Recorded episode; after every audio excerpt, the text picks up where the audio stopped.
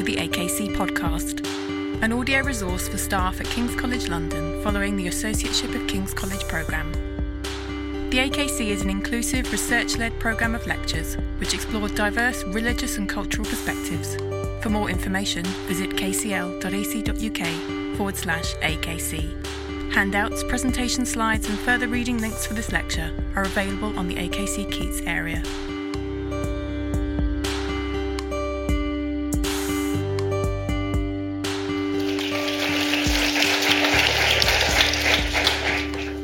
Okay, so today, um, as Claire kind of suggested, I'm going to introduce you to a slightly quirky building in London, which we can see here. It's the one with the kind of triangular roof. Okay, that's that's our focus for today. What I want to try and convince you in the next 50 minutes or so is that this particular building gives us a unique insight into London's history. But on the surface, um, it's fairly nondescript. It's fairly ordinary. Um, and this is actually something that's confirmed in Hermione Hobhouse's kind of extraordinary survey of London, where she thinks about the buildings across the city. And I've got a quotation on how she describes South Quay Plaza to us. She talks about how it stands on a five acre site on the south side of the West India Dock uh, that was previously occupied by Shed 19. Um, it was developed by Marples International and designed by Richard Seifert, who, who did the uh, centre point um, that, you might recognise that name.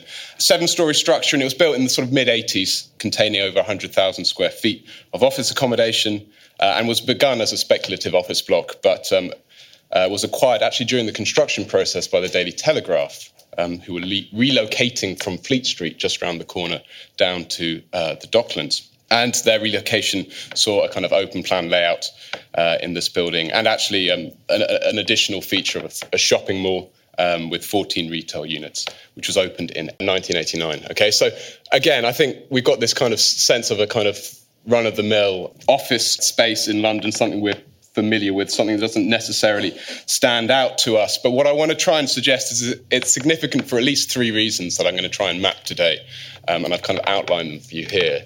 Um, number one, and that was kind of hinted at, I think, in the, the reference to Southwest India Dock. Okay, it was it's constructed on a historical site, which teaches us something about London's relationship with globalization, and I want to suggest also multiculturalism. Um, so that's one thing. The other thing is actually thinking about the motivations that underpinned and drove and gave momentum to the building's construction and the insights this can actually offer us into London's experience of a sort of post industrial gentrification. So that's another theme I want us to think about.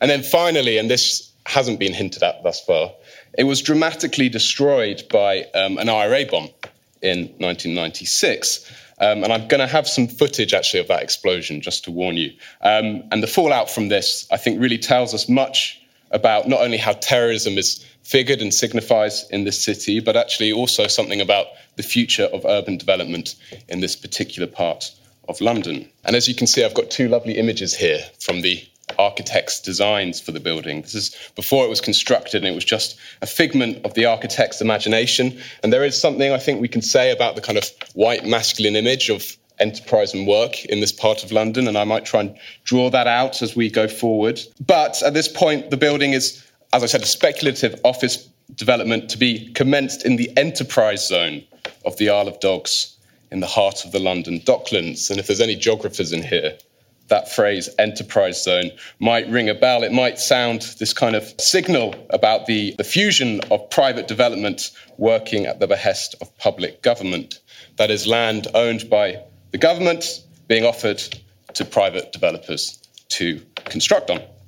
And it's a planning policy closely linked to this concept of gentrification. And gentrification as a tool for London's urban planning is certainly one of the stories this building is able to tell, and one that I'm going to try and trace today. But to understand the building's kind of deeper meanings, we need to think about this landscape historically. We need to think uh, about this building as a space that can kind of map London's early formation as a global city via the origins of shipping um, and the subsequent trans- translation and transformation, I think, of um, an industrial landscape into a post-industrial economy. Okay, think of Canary Wharf, think of the big skyscrapers that constitute this part of London now. I think there's an interesting story about London's economic development we can map here, and it's important to do this because I think one of the key ways gentrification tends to be framed these days is not only the large scale kind of production of urban space for middle class consumers, that's very much a, a kind of staple of gentrification's uh, under definition. But, but what's increasingly becoming the case is it's seen as a, a tool of urban development that is um, involving kind of construction on what Davidson and Lees' term um, vacant land. Okay, this idea that gentrification happens on vacant land these days is something I think this building and its construction can get us to challenge. Now, as I'm hoping is kind of becoming clear in these lectures, London's a bit of a palimpsest. By that, I mean it rarely actually offers a vacant terrain on which buildings can be constructed. Instead, um, one of the key ways in which the city's topography can be understood is this phrase palimpsest. It's a kind of overwriting, a layering of meanings, um, a layering of kind of structures that have accumulated over time and can be seen at different levels simultaneously. Um, and perhaps the very essence of London um, stems from the kind of collected presence and persistence of all these layers that are on the surface but uh, arrived at different times. So, if we peel back to uh, South Quay, to the Docklands, to the origins of this part of London, I suppose, we can go back further than this, but I've chosen 1617 as a marking point for us, where we have a largely rural and underdeveloped terrain, a kind of bucolic landscape, I think, um, not the space that we now associate with uh, One Canada Square, the HSBC Tower, the Olympic Stadiums, and of course, uh, South Quay Plaza, the building I showed you at the start. There is, though, a slight hint of change in industry here in the kind of Google Maps of the 17th century. In the top right hand corner, we have Blackwall Yard, which I've enlarged for you. And I think this small hint of the kind of shipping and docks that are entering into this area is significant. At this uh, time, this part of London, through its finance, its merchants, and its trade, was establishing footholds in the so called New World. The Blackwall docks were home to the East India Company, whose wealth derived from the huge difference uh, between the price paid for, say, pepper in the Spice Islands and the price it fetched in Europe and spaces like London. And this difference dwarfed the initial costs of the shipping ventures to the East Indies, etc. Okay, so pepper, for example, was seen as a really valuable commodity at this time. It was termed black gold, and we can really get the origins of mercantile capitalism in this in this venture. And of course, this global expansion also headed west.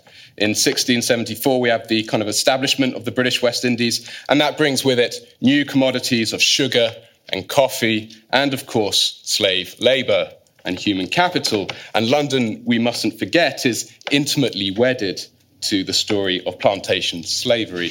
And that's something I want us to think about a bit today as well. So, these new commodities also led to the expansion of the docks beyond that little corner of Blackwall Yard into bigger uh, infrastructures. Most obviously, the construction in 1802 of the West India docks, the very ground upon which that South Quay Plaza, that 1980s structure, would be built.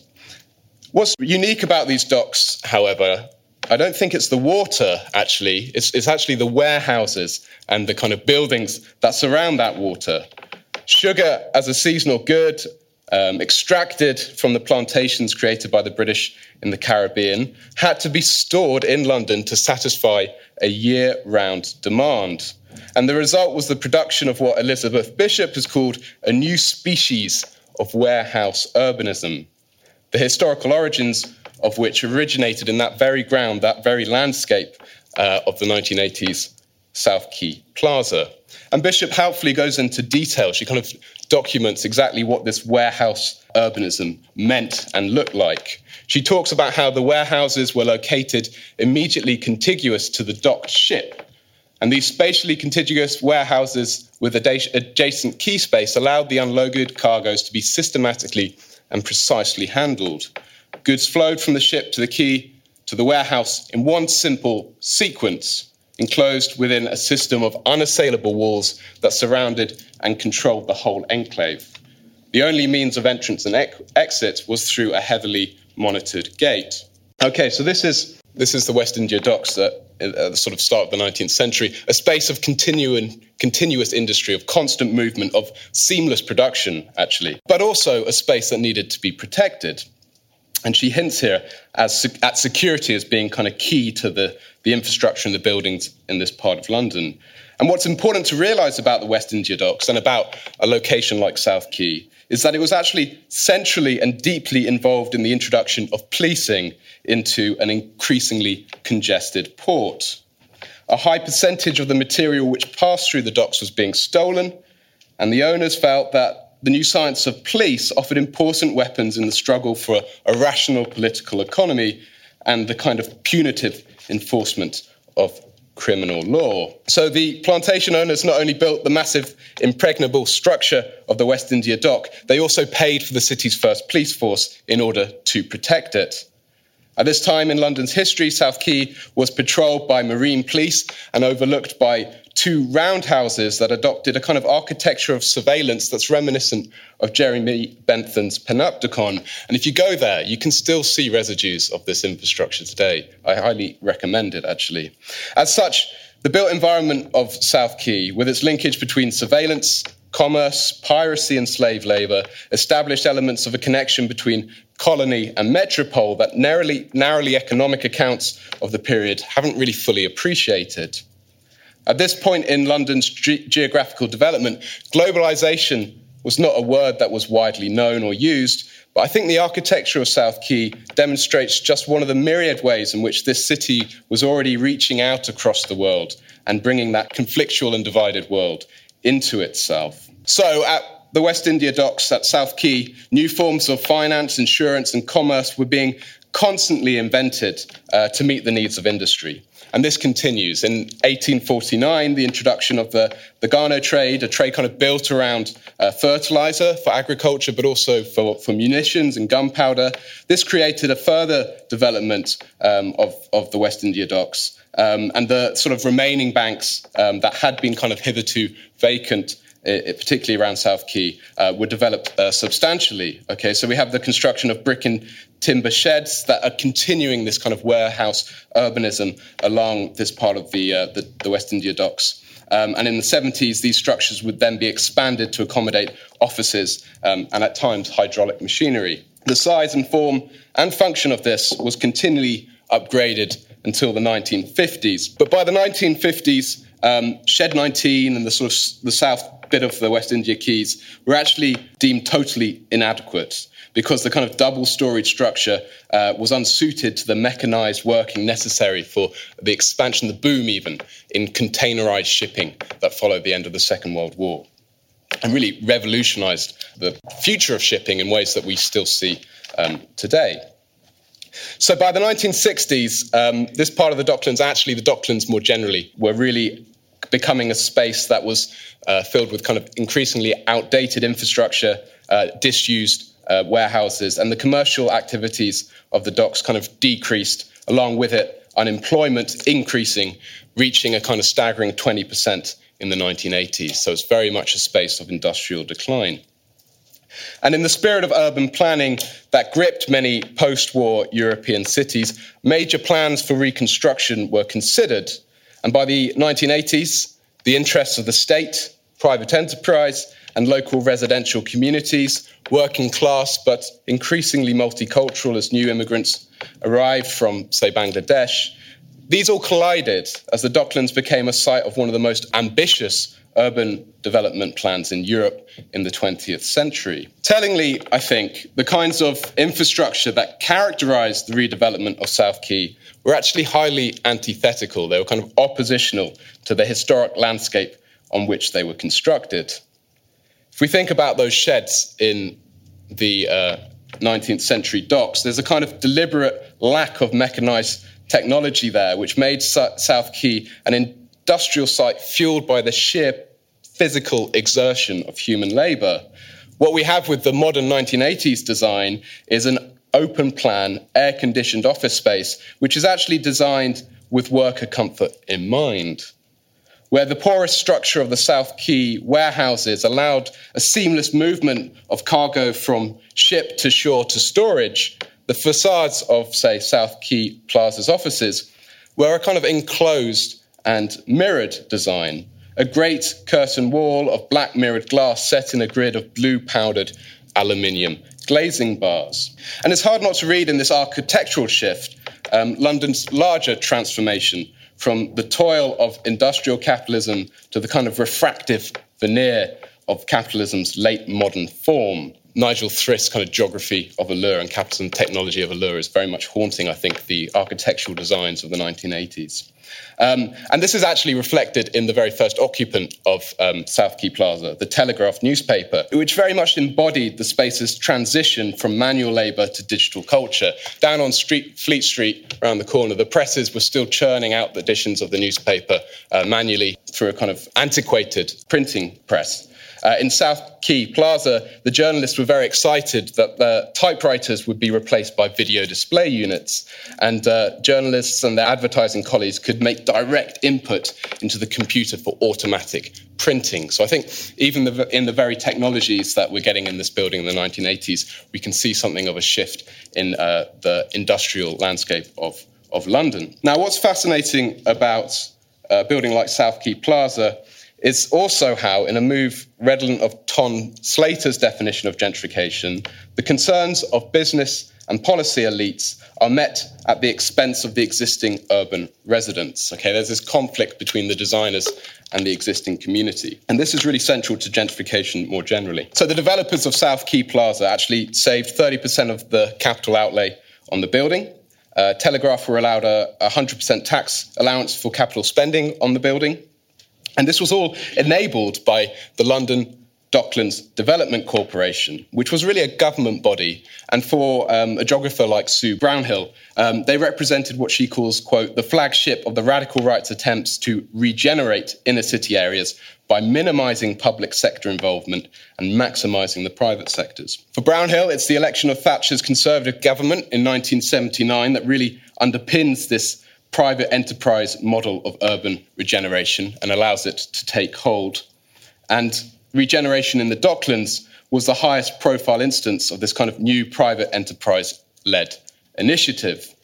So Brownill talks about how the London Docklands Development Corporation came to be seen as the epitome of this policy, with its government appointed board replacing locally elected councillors its lack of attention to the views and needs of local residents, its concern to attract high value developments, and its ideology of allowing the private sector to play the leading role in determining patterns of land uses. Okay, so there's a real ideological battle underpinning the building and the construction of a space like South Quay Plaza, which certainly was one of these high value developments. Its office accommodation, its shopping mall, its quayside wine bars, and its leisure amenities. We mustn't forget them. Telegraph workers anticipated water skiing at lunchtime and windsurfing on summer evenings. These were all designed to meet the needs of a kind of new middle class subject hitherto little seen in this once industrial landscape of the Docklands. And there's undoubtedly, I think, a neoliberal logic driving this design process. And this is where the work of a, a geographer like David Harvey is particularly interest, interesting. He talks about um, describing neoliberalism as the convergence between the uh, interests of private owners, businesses, multinational corporations, and financial capital. Now, the kind of logic or the myth at the heart of such neoliberal urban regeneration is that local communities, those who are already in the Docklands, will necessarily benefit through increased employment, facilities, and the like. But as the South Quay Plaza development demonstrates, this doesn't seem to have quite matched out in the Docklands. In this building, any skilled jobs that were created weren't for an existing community, Rather, they were job relocations from other parts of London, most obviously the Telegraph newspaper moving east along the river. The consequence of this was a kind of uh, a local, one might say, indigenous, and we'll think about that in a minute, population excluded from the development process. They were denied access to new skilled employment and offered instead menial tasks in cleaning and security.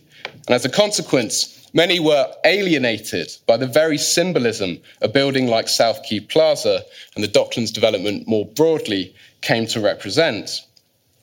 The developers they didn't they were they thought about concreting over the water to create more land, but they realized there was something unique in the waterways of this part of London. So they're still present. The, the water is still present in the docks. Um, but the actual history of the docks, its communities and its buildings are effaced from the reimagining of this area, as is kind of redolent in this advertising campaign.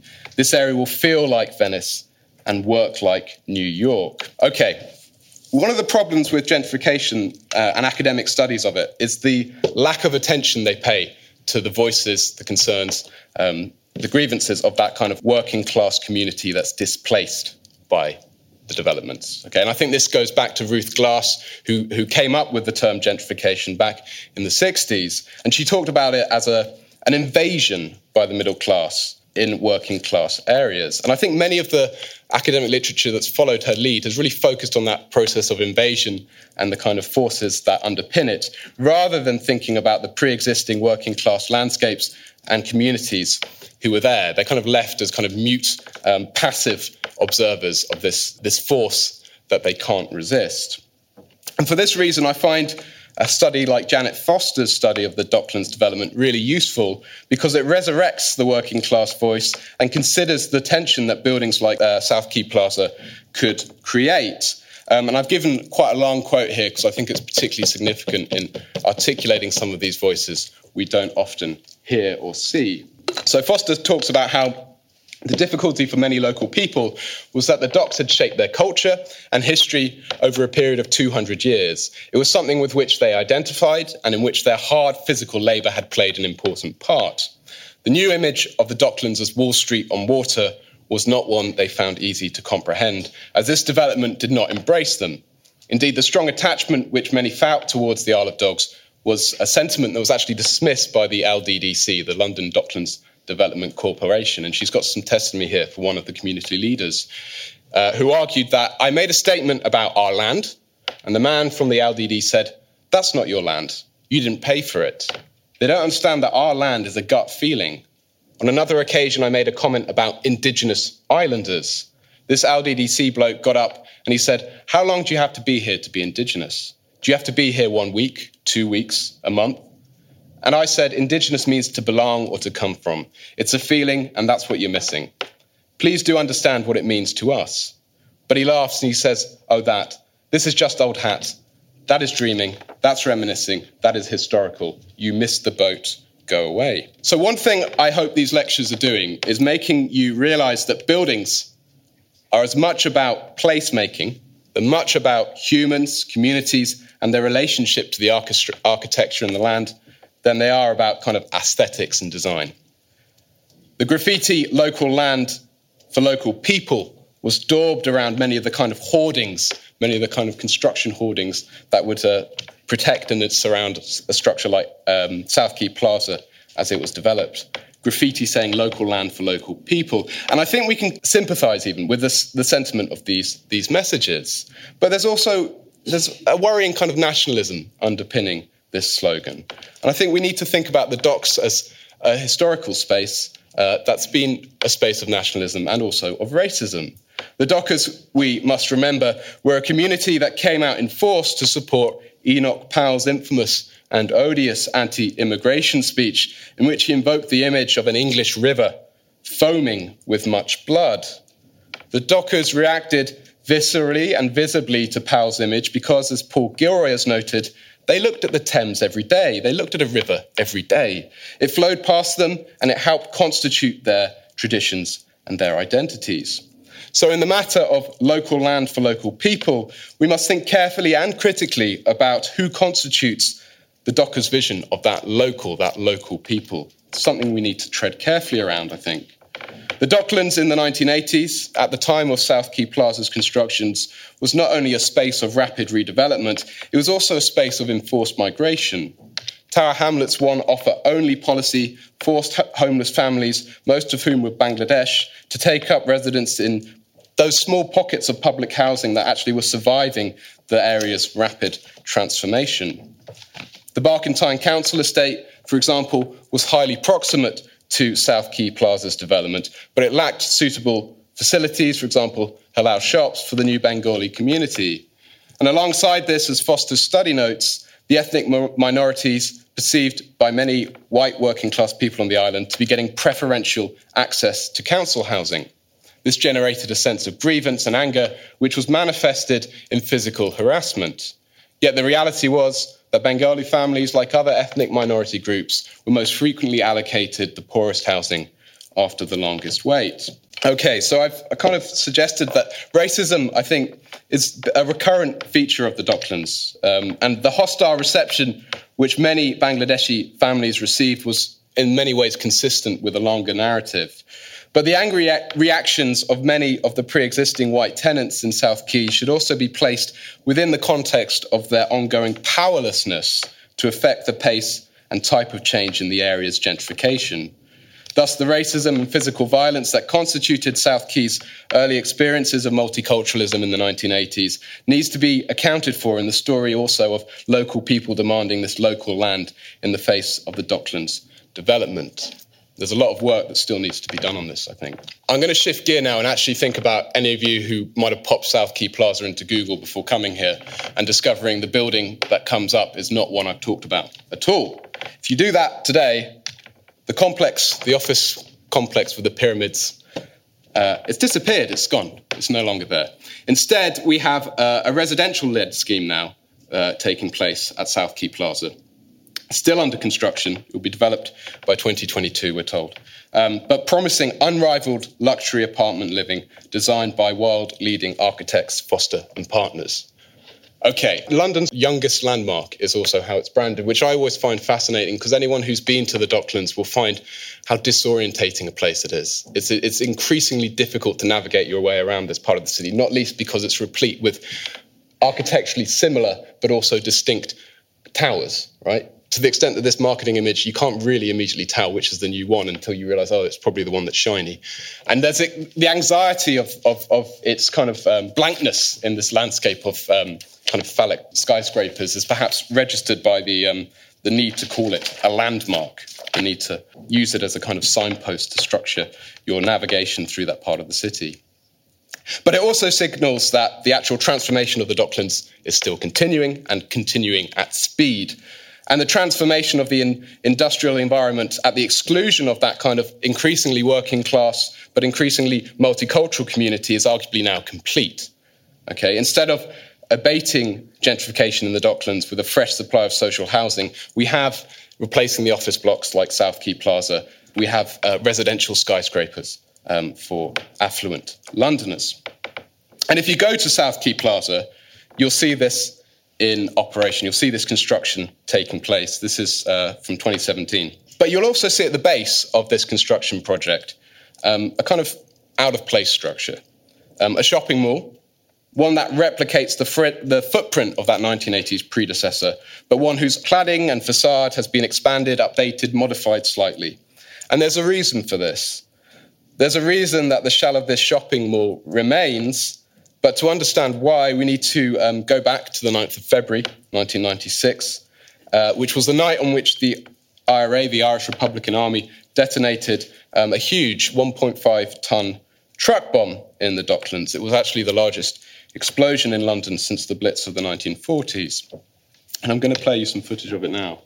Okay, this bomb marked the end of a 17 month ceasefire by the IRA. This is an organisation that had hitherto waged a bombing campaign in Northern Ireland, but increasingly in British cities like Birmingham, Manchester, and London, and this had lasted for over 25 years. And this extended bombing campaign was part of the IRA's broader attempt to force political change, to get Northern Ireland to leave the UK and become united with the rest of Ireland. And the bomb at South Quay ended the ceasefire and as such marked the IRA's frustration that they hadn't been included on the, in the peace negotiations that had been rumbling on uh, in the interim. And as many political commentators and historians have now concluded, the bomb at South Quay actually set in train a decision to allow the IRA's political representatives, namely Gerry Adams, Martin McGuinness from Sinn Féin, to sit at the negotiating tables, which ultimately led to the 1998 Good Friday Agreement. And it's for this reason that, say, the BBC's documentary on the bomb uh, back in 2016 termed it the bomb that executed peace. So that's one story about the IRA bomb, but it's not the only one. As I said, the location in the Docklands was seen by the press as significant. In keeping with earlier IRA bombs in London, this attack ostensibly targeted the, the Docklands as a space of London's new financial capital, a spatial significance that car- was carried most obviously in the skyscraper at Canary Wharf, that one Canada Square image that we still associate with this part of London. Uh, the Canary Wharf bomb is now really how this event in London's history is remembered. And it followed this logic of targeting big London buildings, uh, Bishopsgate and the Baltic Exchange just down the road in the City of London being earlier examples. But as perhaps you can make out in this image on the on the left, the, the One Canada Square Canary Wharf building remained unscathed. In fact, the bomb wasn't placed anywhere near that building. It couldn't be placed anywhere near that building because security around that part of the former West India docks was far too substantial. There were barriers, a private security force, and one of London's most sophisticated CCTV networks, all encircling One Canada Square and preventing any terrorism taking place there. And I talked earlier about how the development of the Docklands represented a fundamental architectural shift from the industrial landscape that preceded that. Well, in terms of protecting its financial assets, this location doesn't seem to have changed all that much. The investment banks now housed in the centre of the West India docks were and still are protected by a kind of panoptic security that links back to the surveillance and security checkpoints once necessary to protect the sugar commodities housed in the very same location. The linkages to Britain's former maritime power weren't lost on journalists who reported the explosion. They called it a shot across the bows, for example, really drawing on that maritime history in the area. But in doing so, they also obscured the fact that this huge t- truck bomb was actually parked next to a very different building. It was parked right next to South Quay Plaza, down at the bottom of this image. Even here, there's a sense of trying to link it to Canary Wharf, even though that building was unscathed. And akin with studies of gentrification, if you read the work done on the Docklands bomb, you won't hear the voices and the story of how this working class and now increasingly multicultural community proximate to South Quay Plaza was affected by the bomb. Instead, the bomb is figured in terms of its financial damage and its impact on the peace process. So, in an attempt to kind of counter this overarching narrative, I'm going to kind of move into the final part of this lecture by resurrecting the voices of that working class community who suffered the brunt of the explosion that destroyed South Quay Plaza, the building we've studied today. In what follows, I'm going to show you some interviews I conducted in 2016 and 2017 with local residents who were victims of the bomb. They're from a larger video I made with artist Lucy Harrison, and this formed part of uh, an exhibition we curated in this part of London um, about the bomb in 2016. And I put a link on it uh, in the slides, but also on the handout um, that accompanied them. Normally, we took, um, I, I clean the toilets. So I normally do from the uh, second floor up to the eighth. But this particular evening, being a Friday, and I was chatting, and I thought, you know, I'll just take my time. And I come from this from the eighth downwards, and just as I got to the second floor, I opened the door, and then because it's all it's got no windows, I just heard pop, and then all the ceiling came in. It was like the, the, the, ceiling tiles came in, and the doors was off its hinges, like somebody had actually got the doors and ripped them off. And I thought, what the hell's going on here? But not realising what it was, because the week before that there was a, a, a leak, uh, and all the, all the water had been coming through the ceiling anyway. So I assumed it was maybe I don't know gas explosion or something, because it wasn't a bang, it was just a, like a pop. So I managed to sort of climb over to the to the, the door, but when I actually went in the corridor, it was awful. There was an, an alarm bell, just if it was just like well, it was alarm bell. There was no windows. It was it was pitch dark. Um, there was all the um, blinds was just all been shredded, like you know, like when they're just blowing in the wind. Like it was just like a like a film. And I thought, what the hell's going on here? And I just remember making my way to the to the lift because there was a um, a phone that was on the wall and then they picking up the phone and said to whoever was at the other end, Can you tell me what's happening? And he said, Who are you? I said, I'm a cleaner. And he said, so he said, There's a bomb, a bomb's just gone off. So I panicked and I said, Please, please don't leave me in here. He said, Who are you? I said, I'm a cleaner. Normally. Okay, so as Joyce's testimony kind of indicates, the explosion ripped through South Quay and ripped through South Quay Plaza, creating a shower of metal and concrete and splintered glass. Office blocks completed just 10 years earlier as part of the Docklands redevelopment buckled under the pressure, their windows blown open by the sheer energy of the explosion. The building that Joyce worked in actually jumped um, 10 inches off its frame, leading to the, the architectural damage we can see on these images. But rather than heading towards the financial edifice of Canary Wharf to the north, the bomb's blast actually went south and radiated into the nearby council housing at the Barkantine estate. More than 650 homes on this estate sustained structural damage. The front door flew past me, one resident recalled. Then I saw all the windows had been blown out. Local MP Mildred Gordon told the House of Commons that in terms of residences, about a thousand windows had been destroyed, while the worst hit tower block, which is on the slide here, Topmast Point, would cost many more millions to repair. Back at South Quay, as much as 80,000 square feet of commercial property was left in ruins, the worst of which was at South Quay Plaza, situated at the seat of the explosion. And the image here is of that seat of the explosion.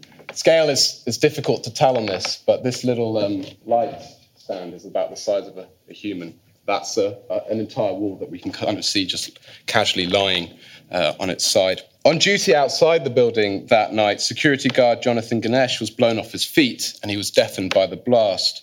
I remember waking up, he said, underneath the, the rubble, and I remember thinking, Am I dead? Two people did die that night. Inam Bashir and John Jeffries were blasted through two walls as they tried to evacuate their shop. It took rescue workers 22 hours to find their bodies amidst the rubble of the South Quay Plaza shopping mall. I've got some testimony here from Anand's brother Aishan. So today, relics of the bomb are barely present in the Docklands. A commemorative plaque outside South Quay DLR can only really gesture towards an event that is architecturally illegible. Since the bomb in 1996, this part of London has undergone considerable transformation. That kind of once postmodern, much maligned uh, building with the pyramids on top I began with, the 1980s South Quay Plaza has now spawned an even brasher vernacular that we can see in this image, this architectural vision of what will be here, right at the side of um, Aishan's shop, right where the seat of the explosion was. And that earlier image I was trying to explain the scale to you on. The damaged shops and offices were rebuilt in 1999, only to be demolished 16 years later as Berkeley Homes began to develop the area. As I mentioned, South Quay Plaza is now set to be one of the tallest residential buildings in Europe. According to their promotional material, the slender 69-story glass, steel, and ta- uh, sorry, glass and steel tower will bring a new focal point to the London skyline and provide a new reason to live in Canary Wharf. Branded London's youngest landmark, this development has sought quite consciously at times to efface any, any residual memory from the site. Some aspects have clung on, however. Situated at the ground zero of Berkeley's construction site, the newsagents where Anand and John were killed by the IRA bomb still somehow survives, and that's where that footage I just played you was taken from. It's now managed by Anand's brother Aishan, and the function of these premises has evolved, becoming an eatery in response to local competition and changing consumer demands. I mean, that's an interesting story in itself. He reopened it as a newsagent, and then Tesco moved in next door, getting rid of all his uh, customers, offering cheaper news. So he changed it into Baguette Express, and then Subway moved next door again. So he's he's still fighting though to maintain this structure, and the the, the shop's presence is really there as a tribute to those uh, who have suffered since the night of that bomb on the 9th of February 1996. And it's remained a kind of steadfast uh, tribute ever since its reconstruction. We will run it in their memory, Aishan stated, and in memory against terrorism. I'm not going to let that go. It's now teetering on the verge of eradication, of course. It's threatened by the twin demands of urban renewal and market forces, most obviously carried by this newest landmark to that already bloated Canary Wharf skyline. But in some ways, I think in its current form, in the fragility of Aishan running it in memory, to the victims of the Docklands bomb. This shop actually is something of a fragile marker, an important marker for us to understand, a symbol of those precarious lives and painful stories that are really still searching for their space and place in history. Okay, I'm going to end then a little bit earlier for you today. Thank you.